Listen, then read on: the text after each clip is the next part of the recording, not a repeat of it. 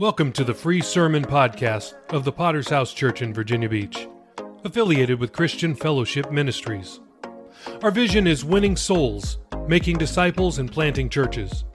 It's Monday, and we are posting an instant classic for your inspiration.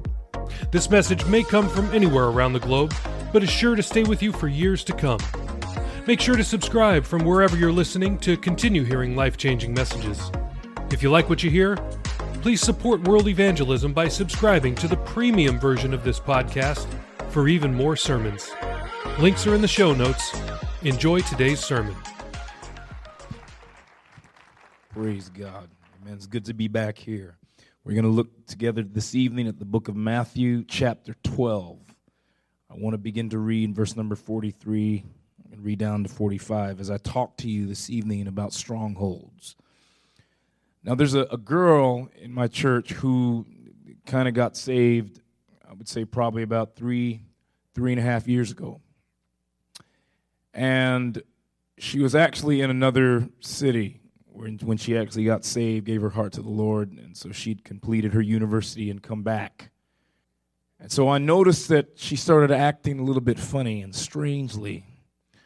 One of the brothers was telling me that they had a prayer meeting, and a few of the brothers and sisters had come together and they were praying. And all of a sudden, she started crawling on the carpet like a dog. They weren't really sure what was going on, but they, they kind of told me about it. And I talked to her. I said, Hey, you know, what's, oh, yeah, Pastor, I just got emotional. So like, you need to, to stop that and begin to watch yourself. I noticed that every time you would start talking to her, she would look with a real serious look on her face, as though her whole life depended on it. You know, she could you couldn't even have a normal conversation with her without her having these facial gestures. And you just wonder what's going on in her mind. And I her mother began to talk to me and say, Pastor, can you really talk to my daughter? I think she has no balance. And I would start telling her that she needs to loosen up a little bit. She shouldn't be so serious about everything in the sense of if somebody says, "Oh, you know what? Uh, Jesus is alive. He's on the throne," and she'll be going like this, like, "Man, listen, calm down." And she began to open up these doors in her life. I remember she had come to me and she told me how she was uh, praying with this lady from another church. This, this a church called Ruach. I don't know if you've ever heard of this church, but I said, Ruach people, man, you know, God bless their hearts, but you know, you've got to be very careful who you join hands together with and begin to pray. She said every Tuesday afternoon, about 1, 1.30 in the afternoon, they would get together in a basement they would hold hands together and they'd begin to pray. And they said, as they're praying, this lady from Ruach would start shaking. And so she would begin to shake, and they would start doing these crazy things. She finally told me that one day uh, she was in a fellowship and she had to move her car. She was blocking somebody. So she went down into her car, and as she sat in the car, she felt God telling her she needed to pray. So she begins to pray, and then she finally gets out of the car and she said that a voice spoke to her. Now you got to be very careful about when you hear voices. And this voice tells her and says, listen, you know, I, I want to use you. Will you let me use you? So she answered the voice and said, yes, you can use me. And she said that the voice said to her, you know, you need to stop reading the Bible. Immediately I knew that spirit was not of God. She said that the voice said, open your mouth. And she opens her mouth. And as she opens her mouth, she said she literally felt something go down into her stomach. She finally came to me and said, Pastor, you got to pray. You know, and I believe she probably got herself demon possessed. I prayed for her. She uh, said that she felt delivered. I'm not really sure what took place. And this is over the course of like three, three and a half years. Every now and again, I'm having to address these issues in her life. So I was in Namibia in the month of March preaching revival for one of our new churches that we just planted. And I got a phone call. My wife is telling me that she had now been admitted into a mental institute. And I, I, when I uh, found out all the details when I'd gotten back, my door director was the only one available at the time. The, the mother called him and he turned up at the house. And there he is trying to minister to this young lady. She's beginning to freak out. She is, I mean, using explicitly sexual words that she's talking about her relationship with Jesus, as Jesus was her boyfriend. And she's using all these uh, uh, words. I can't even repeat the stuff that she was saying. And I'm like, how in the world did she get like that? And I realized that she had opened up a door and allowed an entry. And I want to talk to you tonight about strongholds because God wants to break some strongholds this evening. I want you to look with me in the book of Matthew 12. Look there, verse 43. And the Bible says these words When the unclean spirit is gone out of a man, he walketh through dry places, seeking rest, and findeth none. Then he said, I will return into my house from whence I came out. And when he is come, he findeth it empty, swept, and garnished. Then goeth he and taketh with himself seven other spirits more wicked than himself, and they enter in and dwell there. And the last state of that man is worse than the first. Even so shall it also be unto this wicked generation. Lord, tonight we come boldly to the throne of grace that we might obtain mercy and find grace to help in a time of need. We pray, God, that you pull down every stronghold of the enemy. God, that you destroy every yoke in Jesus' name and by the blood of the Lamb, Father. We ask for your covering tonight. Move in this place, Father. Heal your people. Touch, we pray in Jesus' name. God's people said, Amen. Now, here in this text is a story of a man who started out with one demon and he ends up with eight. He is delivered, no doubt. He has experienced salvation and conversion. And the Bible says that when the evil spirit came out, he walks about in dry places seeking rest and finding none, comes back and he looks at this man that he had once dwelt in and he says, I will go back and I'll get seven other demons more wicked than myself. Uh, and the scripture says he starts with one and he ends up with eight demons. This is a reality this evening. How people get demon possessed and how people develop strongholds in their lives. This is how people become like legion. The Bible says in the book of Mark 5 and verse number 9 about the, this Gadarean demoniac who had a legion of demons that when Jesus uh, spoke the word, the demons came out, uh, for there were many. I wonder how he got demon possessed. I was talking to a preacher just the other day and he was telling me about a homeless unit that he and his church went to to minister to these homeless people. And he said in that place there were professional people, surgeons and doctors and lawyers that were now homeless. And he's wondering in his mind how in the world that people like this fall to such a low degree. Many of them were backsliders, those who had known the Lord and turned from the holy commandment that was delivered unto them, and now opening the door and allowing satanic forces to re enter. See, this is how the strong man gets in and binds the believer. There's a man that was coming to our church many years back when I was a disciple. His name was Edward Chambers. Edward Chambers uh, was about probably 60, 65 years old. This man was found on the street. He was a vagrant wandering around. And, and, and we were talking to him and trying to help him.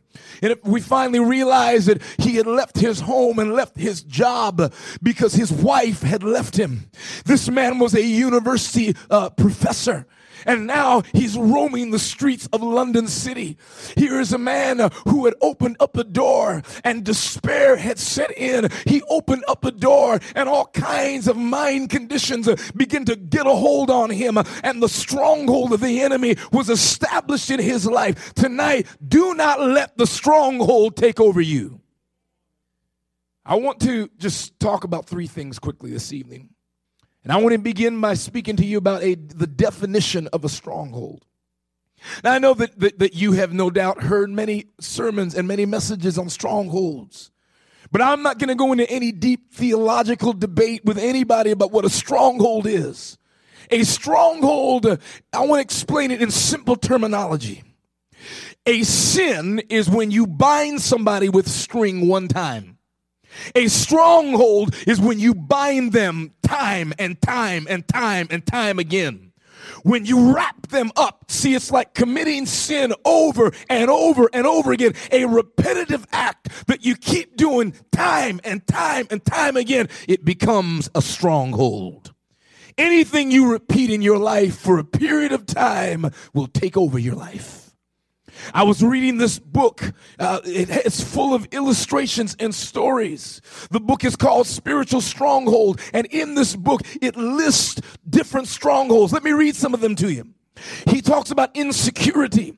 Worry is a stronghold. Unbelief, fear, despair, a wrong self image, selfishness, apathy, pessimism, impatience, religious bondage, gluttony, laziness, greed, worldliness, addiction, jealousy, pride, lying, uncontrolled speech, bitterness, rebellion, sexual immorality, a lack of self control, rage. And they're writing these strongholds that have gripped the church of Jesus Christ. See, I'm not going to stand here before you tonight and pretend like God's people don't have things that trouble them from time to time. The strongholds of the enemy are very real. This girl that I'm talking about is now being pumped with drugs when you see her walk into church, though she smiles, she responds to every altar call, she's there, but you know she's not there. She kind of looks at you with a glaze in her eyes. Uh, you know what I'm talking about. Because she has opened up a door and they're trying to bring a remedy to her condition with drugs. I am going to tell you strongholds, you will never combat a stronghold with pills and tablets. If you're going to deal with strongholds, you need something stronger than the strong man. You need Jesus to break in upon the enemy of your life.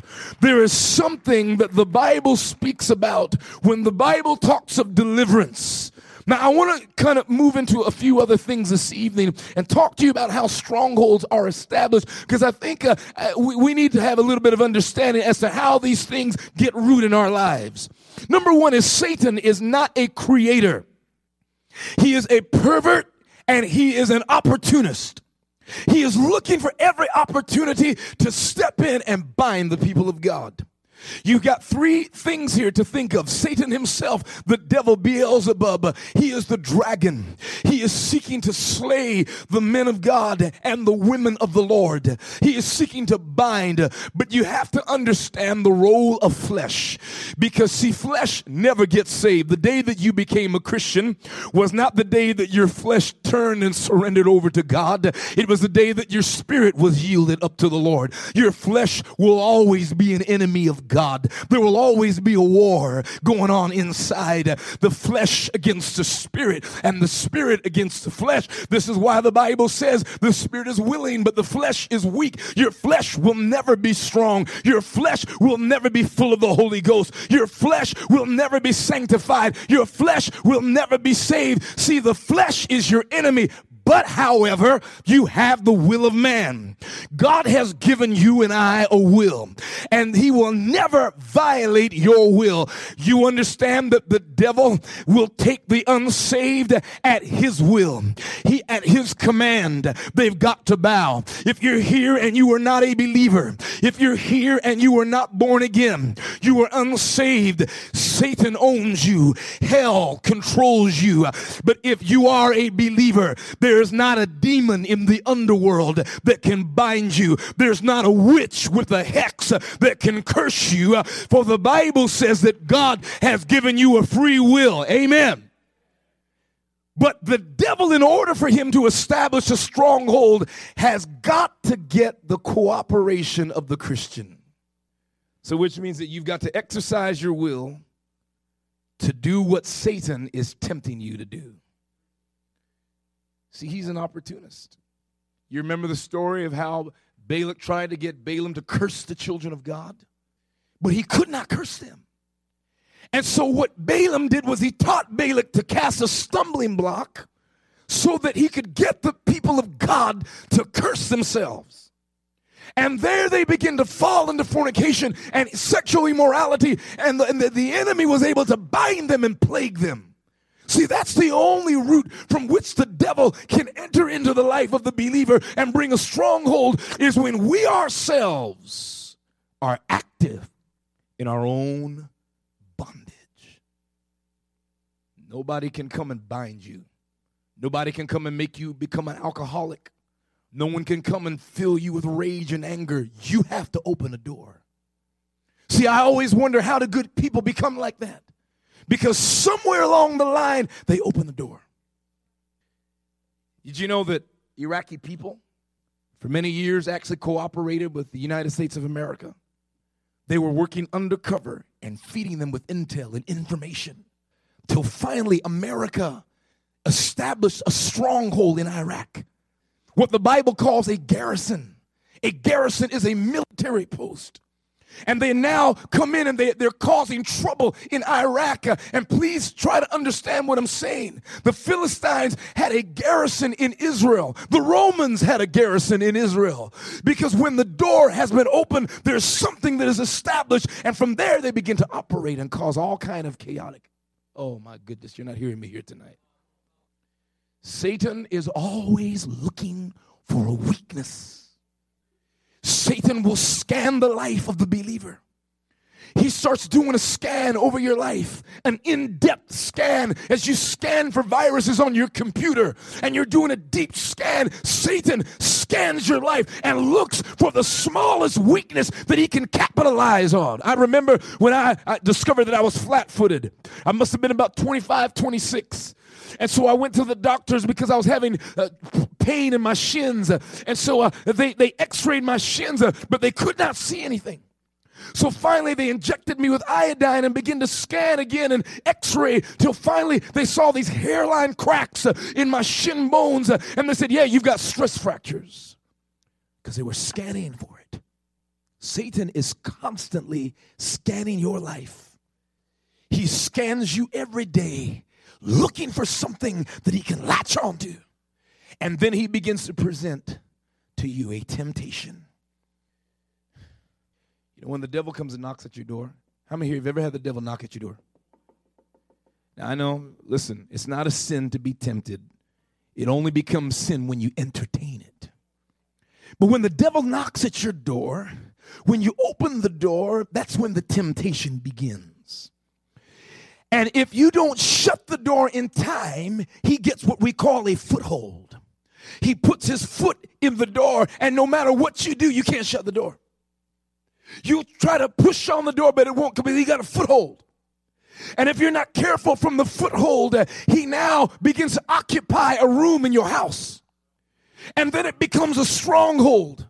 And from a stronghold, it becomes a principality and he takes over and begins to rule and dominate in your life. See, God will always give us enough time to shut the door. Oh, you missed a good place to say amen. See, when the door is open and you see the devil and his temptations, you've got enough time to shut that door and say, No, devil. The Bible says in 1 Corinthians 10 13, there hath no temptation taken you, but as such is common to man.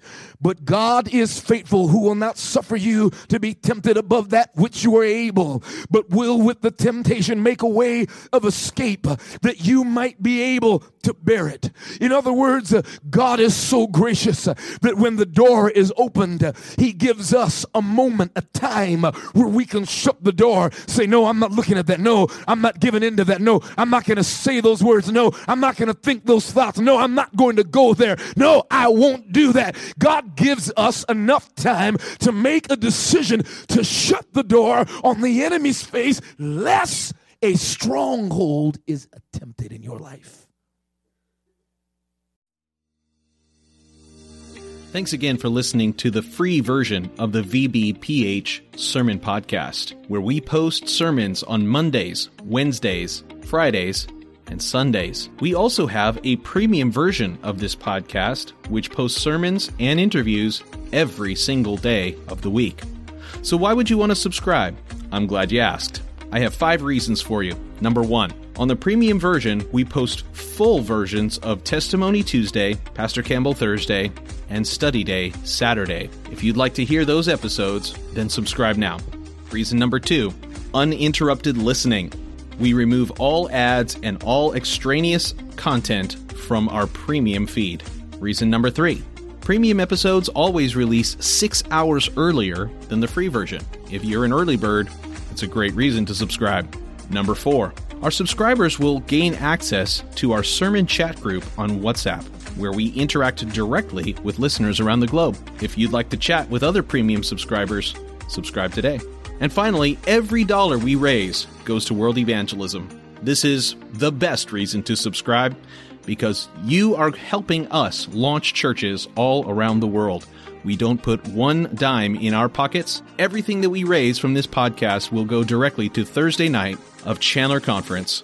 So please subscribe today by using the links in the show notes below. Thanks. Let me talk to you thoroughly about dismantling the strongholds. Because it all comes down to how do we get rid of these strongholds? The first thing that you have to do is you have to identify the stronghold. That's easy enough. The problem with people that can't see their stronghold is a major deception. Where there's something operating in your life and you can't see it. One of the worst kinds of deceptions that people face is to have a problem and not know it. Say, can't you see what's wrong with you? No, I can't see it. And no matter how you try to show them, they just refuse to acknowledge. You know, that's the thing uh, that you understand about a mirror. When you look in a mirror, even a mirror doesn't show you everything. When you look in the mirror, you see your face, you see your front, but you can't see your side. You can't see your back. That's why you need something outside of yourself to show you who you are. The Bible says in the book of Judges 16, when Samson had his head on the lap of Delilah, the Bible says that he is now beginning to tell his secret to this woman. And finally, he comes to the place uh, where he tells her they cut off his hair. And he's like, you know what? I'm going to go up against him just like other times. Uh, but the Bible says he did not know that the Lord had departed from him. God left him. Here he has a condition. A stronghold is no doubt established in his life, but he can't even discern it. He can't see it. He can't feel it. See, this is the reason why uh, it, if somebody calls you something, you don't need to take any notice of it. But if five people tell you the same thing about yourself, then you need to how many know you need to start listening? Amen. They said if one person calls you a donkey, take no notice. But if five do, go buy a saddle. And what he's trying to show us this evening uh, is that when people start to point wrongs out in our lives, we need to stop and check. See, the way that you can identify strongholds in your life, number one, is through preaching. When you come to church and you hear the preaching of the Word of God, People get mad at the preacher many times. The preacher stands uh, and begins to unveil and unfold and reveal the word of God. In the book of Hebrews uh, 4:12, he says the word of God is powerful, it is quick, it is sharper than a two-edged sword. It cuts through your soul and spirit and discerns your thoughts uh, and your intents. And he's showing us that the word of God has a way of getting underneath the surface and showing us who we really are. You need uh, to have the Holy Ghost, for the Holy Ghost will bring to your mind things. He will begin to convict us of what's not right. How many know sometimes you don't even have to hear preaching? The Holy Ghost gets a hold of you, and you just know, my God, I should not be doing that. I should not be going there. I shouldn't be thinking that. I shouldn't be saying. How many understand what I'm talking about? Now, I don't know about you, but when I got saved, I remember the 15th of April, 1988, three o'clock in the afternoon was when I bowed my knee to Jesus. There were many things I had never heard preached on, but I just knew that I knew that I knew that I knew they were not right. Say, Peter, this is who you are. This is who God has made you to be. You got to stop that now. I might not even not know the reason why, but I just knew God was able to show me through the Holy Ghost. See, not only do we need the Holy Ghost, but we need each other. See, this is why we're here to be able to point out to one another things that we see, compromises, uh, and say, hey, listen, deal with issues in your life. But you know, you know, you know, you know, people get upset. They get they. It, it, it amazes me. I, I, just last week, a, a, brother in our church came up to me. He said that, you know, he started dating some girl that goes to another church, not even in our fellowship. You know, now I'm trying to talk to him and, yeah, I don't know this girl and whatever. So I, I, I, I met with him and I, I told him last week, I said, listen, uh, because he had come to me with another brother in church and said, you know, uh, they're going to Paris. It's his birthday. Apparently, a couple days ago was his birthday, and this girl is taking him to Paris uh, for the day. They're not going to stay the night, but they're just going to go for the day and come back. I said, man, what are you doing? I said, you know, you can't do that. He said, I don't see anything wrong with it, Pastor. I said, come on. So I start showing him what's wrong about it. I start telling him about the exampleship. I start telling him about the question marks that it puts in the minds of his brethren. I start telling him about, you know, Paris is romantic uh, and you're opening yourself up to temptation, all kinds. So I start giving him all the reasons, but still he couldn't see it. So I told him, I said, go and choose out seven men of God in church and ask them, and they'll tell you exactly what I've told you. So he goes around the church and he finds the lukewarm men, the men with no convictions. He asks them, and they saw nothing wrong with, oh my goodness, here today. Now you know that you're in trouble when your brethren can't tell you the truth. You need your spouse to tell you. Some of your spouse is closer to you than anybody else. Your spouse sees things that nobody sees. Your spouse sees things that your pastor didn't see. Your spouse sees you in a way that nobody else sees you. And sometimes your spouse will point things out and say, hey, sweetheart, hey, honey. And if you're not careful, you will miss God. The church said, Amen. The second thing we have to do is take action. You're not going to sit around waiting for something to happen and expect that you're going to be delivered. See, you have to acknowledge the stronghold in your life, then you got to rise up and take action. See, the indictment against the man in Matthew 25 that buried his talent in the ground was the fact that he did nothing. Here is a problem God expects us to rise up and take action. The Bible tells us about how the Amalekites, they went to Ziklag, they took all of David's wives and everybody, the livestock, and they took them away captive. And when David comes back with his soldiers, uh, everybody begins to weep. They thought about stoning David, but the Bible says David did a number of things. Number one, he encouraged himself in the Lord. He said, You know what? This, it, it, I, have seen bad days, uh, but you know, weeping endures for a night joy certainly comes in the morning. Uh, and he encouraged himself in the Lord. I won't settle for this. I'm not going to allow depression to set in. The second thing he did was he prayed. He said, God, shall I go after them? And God said, Go. Then he rose up the third thing uh, and he got 600 men strong uh, and went after these armies uh, and destroyed them and got back everything that was taken from him. Because if you are going to break a stronghold, you have got to take action. There's no point in sitting around uh, waiting for something to happen. You don't even know what it is uh, that you're waiting for. Some are waiting for a word from a preacher. Some are waiting for the evangelist with his oil. But let me tell you, you've got to rise up and take action. Say, I will not allow this in my life no more. I've been a slave too long. This has controlled me for far too long. And you've got to rise up and take action. Got a girl in my church right now. She, she, she has the same problem over and over and over and over and over again.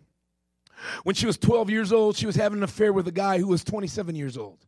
He was sleeping with her, committing sodomy, all kinds of unclean things. The man actually killed her mother then you know here she is as she gets pregnant at the age of 12 she's having she she had 12 abortions from the age of 12 right up until the age of 22 she's in church now. You know my wife and i have tried to minister to her. The guy just died of aids in march. And so here she is uh, she's tormented in her mind. She believes uh, that god should have punished her for all the evil that she had done. She said there's no doubt i must be hiv positive. Uh, so she would go to the hospital. They would test and say, no, no, you, it's negative. You, you're okay. You're free to go. and she would come back uh, and she would have the result. Uh, but then three months later, she goes back for another test. Another two months, she goes back. Uh, another week, she's back. Uh, and she's having tests constantly because she just cannot believe uh, that she's been healed and delivered. But here's this young girl tormented in her mind. Every time she comes to me, it's the same thing. Pastor, do you think I'm HIV positive? I'll say, no, sweetheart, you're not HIV positive. What did the paper say? Well, it says that I'm, I'm negative. I said, well, then you're negative then. Uh, and then she'll come back uh, three weeks later, Pastor, you know, but I just think uh, I'm, I'm, HIV positive. What do you think? Will you go with me to the hospital? And maybe if you're there and, and, and, and you can see the result and you can tell me and show me right there, then maybe that will help me. I said, I'm not going with you. I said, because it's not going to do you any good. You've got to rise up and take action. You've got to take dominion in your mind. You've got to fill yourself with the word of God. You have got to rise and take action. Until this day, she's still bound because she refuses to take action. There are people that sit in church for years, years, they never change. We got this one guy that comes to church. He's matter of fact, he used to follow up on me.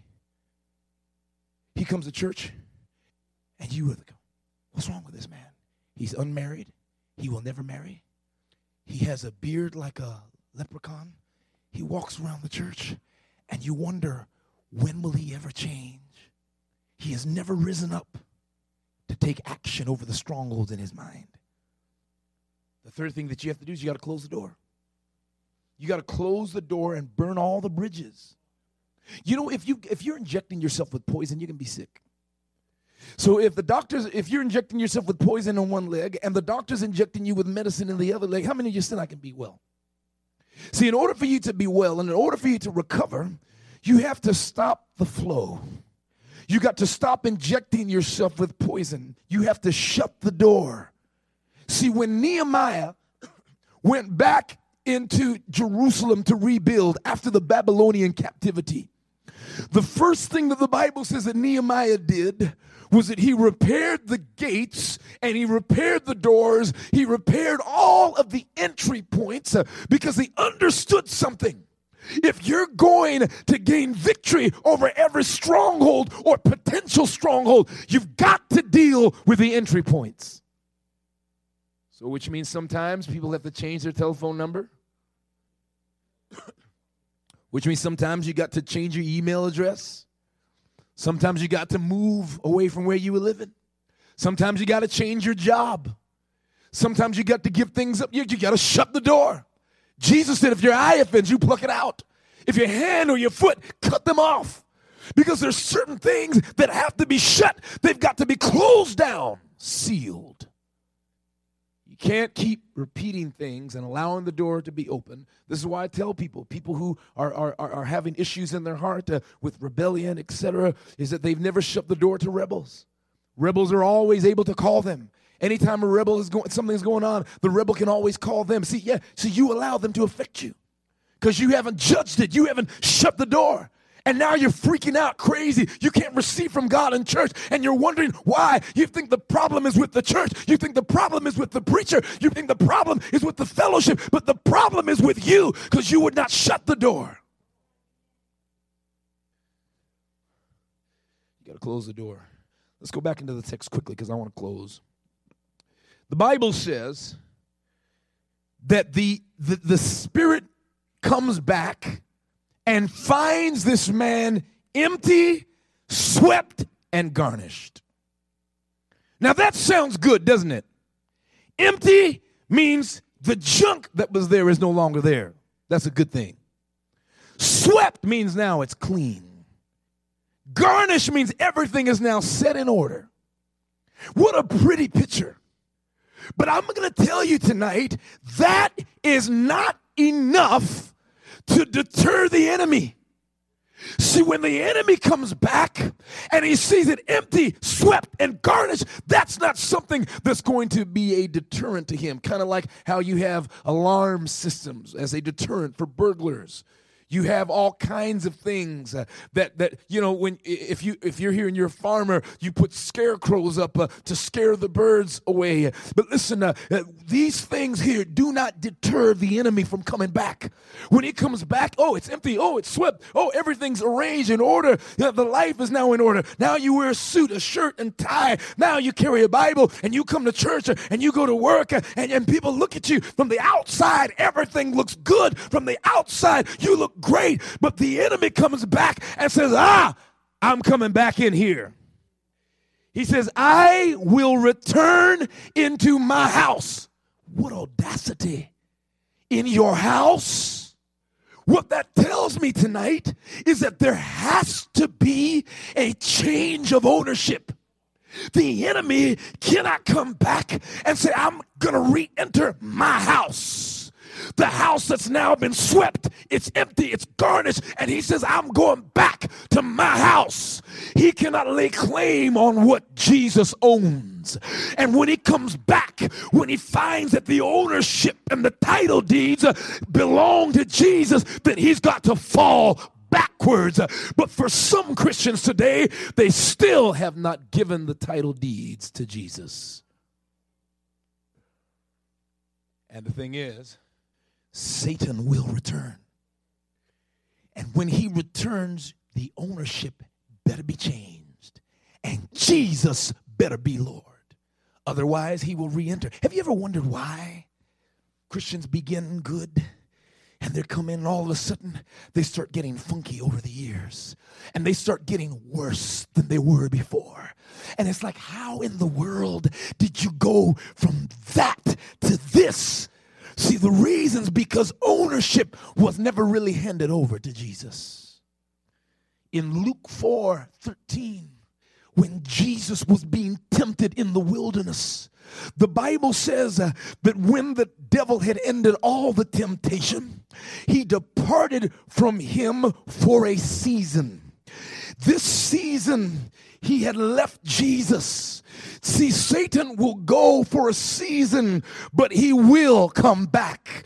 He came back in Matthew 16 when Jesus had to rebuke Peter and said, Get behind me, Satan. We know he was resisting when he was in the garden. Nevertheless, not my will, but thine. You can hear the satanic voices whispering to him.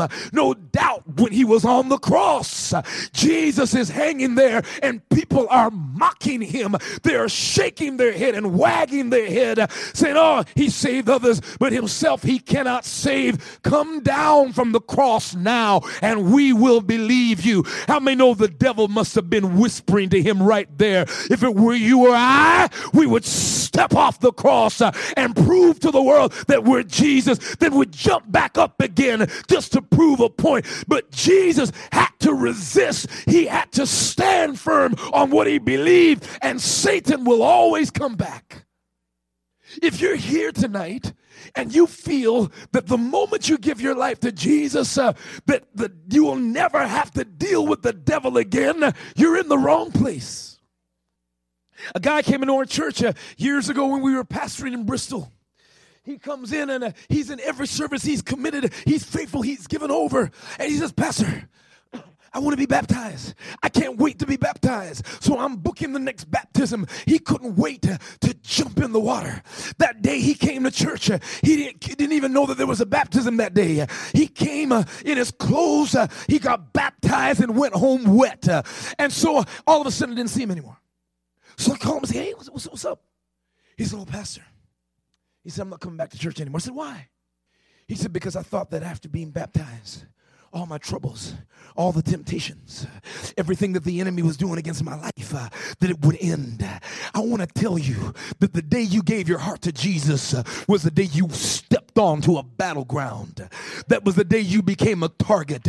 And that was the day God loaded you with guns and said, You got to fight back. See, you're called to be a soldier, you're called to be a warrior, you're called to conquest. And the Bible says that there's no weapon that's formed against you that shall be able to prosper. See, God has given you the ability to fight back. So the Bible says that the devil left him for a season to come back. And you had better fill yourself with Jesus. before Satan returns. You better fill yourself with the Holy Ghost. You better start filling yourself with the things of God. For this man was empty, swept, and garnished. Outwardly, he looked like he had it all together. He's now in order. He has everything going on. You know, he's coming to church. He's got gum in his mouth. Uh, he's got his Bible. Uh, he's looking good. And people look at him, oh, wow, a disciple. But listen, he's nothing but empty, swept, and garnished till he fills himself with Jesus. And when the devil comes back, he is trying to re-enter. In Mark 1:13, the Bible says, and he was there in the wilderness 40 days tempted of Satan. And when he, uh, he was with the wild beast, and the angels ministered unto him. I like that. When the enemy left him for a season, the angels of the Lord came and ministered to Jesus. This is a picture of God's divine mercy and favor on the life of the believer. See, the season when the enemy leaves you is a season where God gives you time to rest, time to recuperate, time to recover yourself. This is the time when you come up for air and you're able to fill your lungs with oxygen again and go back down to battle. See, the season that God gives you is not the time for you to be fooling around uh, and skylocking with the devil. See, the season of grace that God gives us is a time when we ought to fill our reservoir, the time when we need to fortify the walls and shut every entry point. See, the season is a time where God can strengthen us. Listen to what I'm saying tonight. I want to close. Boxing match. How many like boxing? Yeah, three people. Okay. Do you know in boxing, it's three minutes for each round, and you get one minute of rest. In that one minute of rest, your opponent cannot come over and start clobbering you in your corner because it's your time of recovery and recuperation. Likewise, God gives us that time where you sit in the corner, you are resting from battle. It's a season where you can strengthen yourself. And at that point, three things take place. You have uh, the, the, the, the, trainer that comes up in your corner and starts whispering in your ears, speaking words of encouragement. Say, Come on, boy, you can do it. Get back in there. You remember, give him a left uppercut, hook, and he starts to encourage you. Say, come on, I've seen his weakness. When he drops his left, you need to jab him. And he begins to tell you what to do, pointing out uh, the areas of weakness in your opponent. and he's whispering words of encouragement. Thank God for preachers. Thank God for the pastor that when we come into church uh, and we're weary, but it's a time of recovery. Sunday morning, uh, Sunday night, uh, oh God, we're about to face the week again, and we hear a word that strengthens us, a word that kind of encourages us and gears us up. Says, I've got to get back out there and face the enemy eyeball to eyeball. And when he begins to speak these words, something happens to the boxer.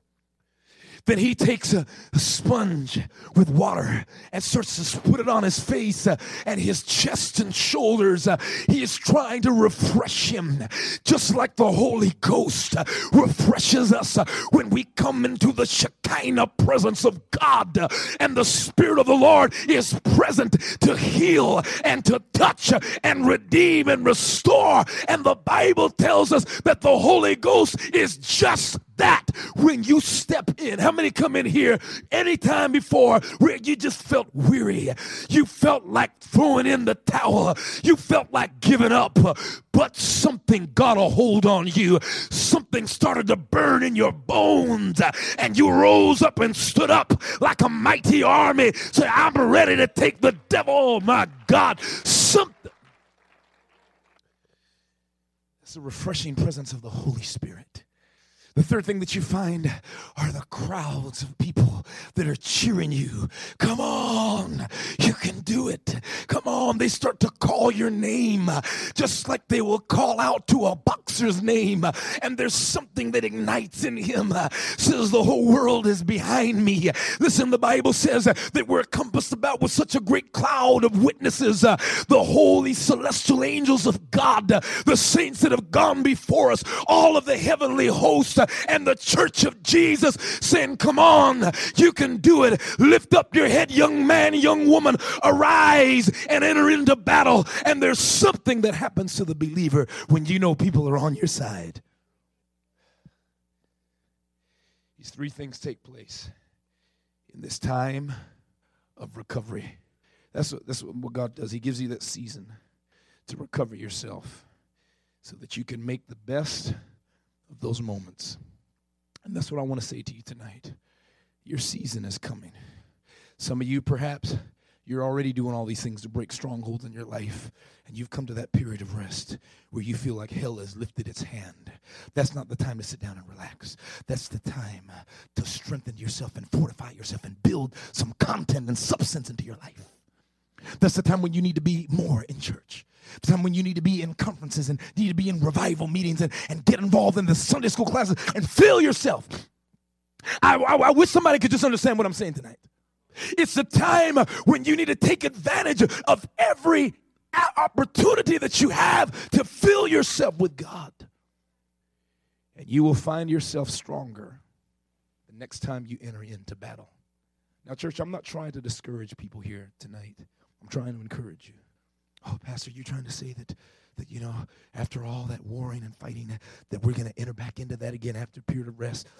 It's going to happen till Jesus comes back. But one day when we see his face, our battles will be over. We will war no more. Tears will be dried, sicknesses will be healed, temptations will be stopped, and no more will we have to face the enemy. I want you to bow your heads with me here tonight. Let's pray together.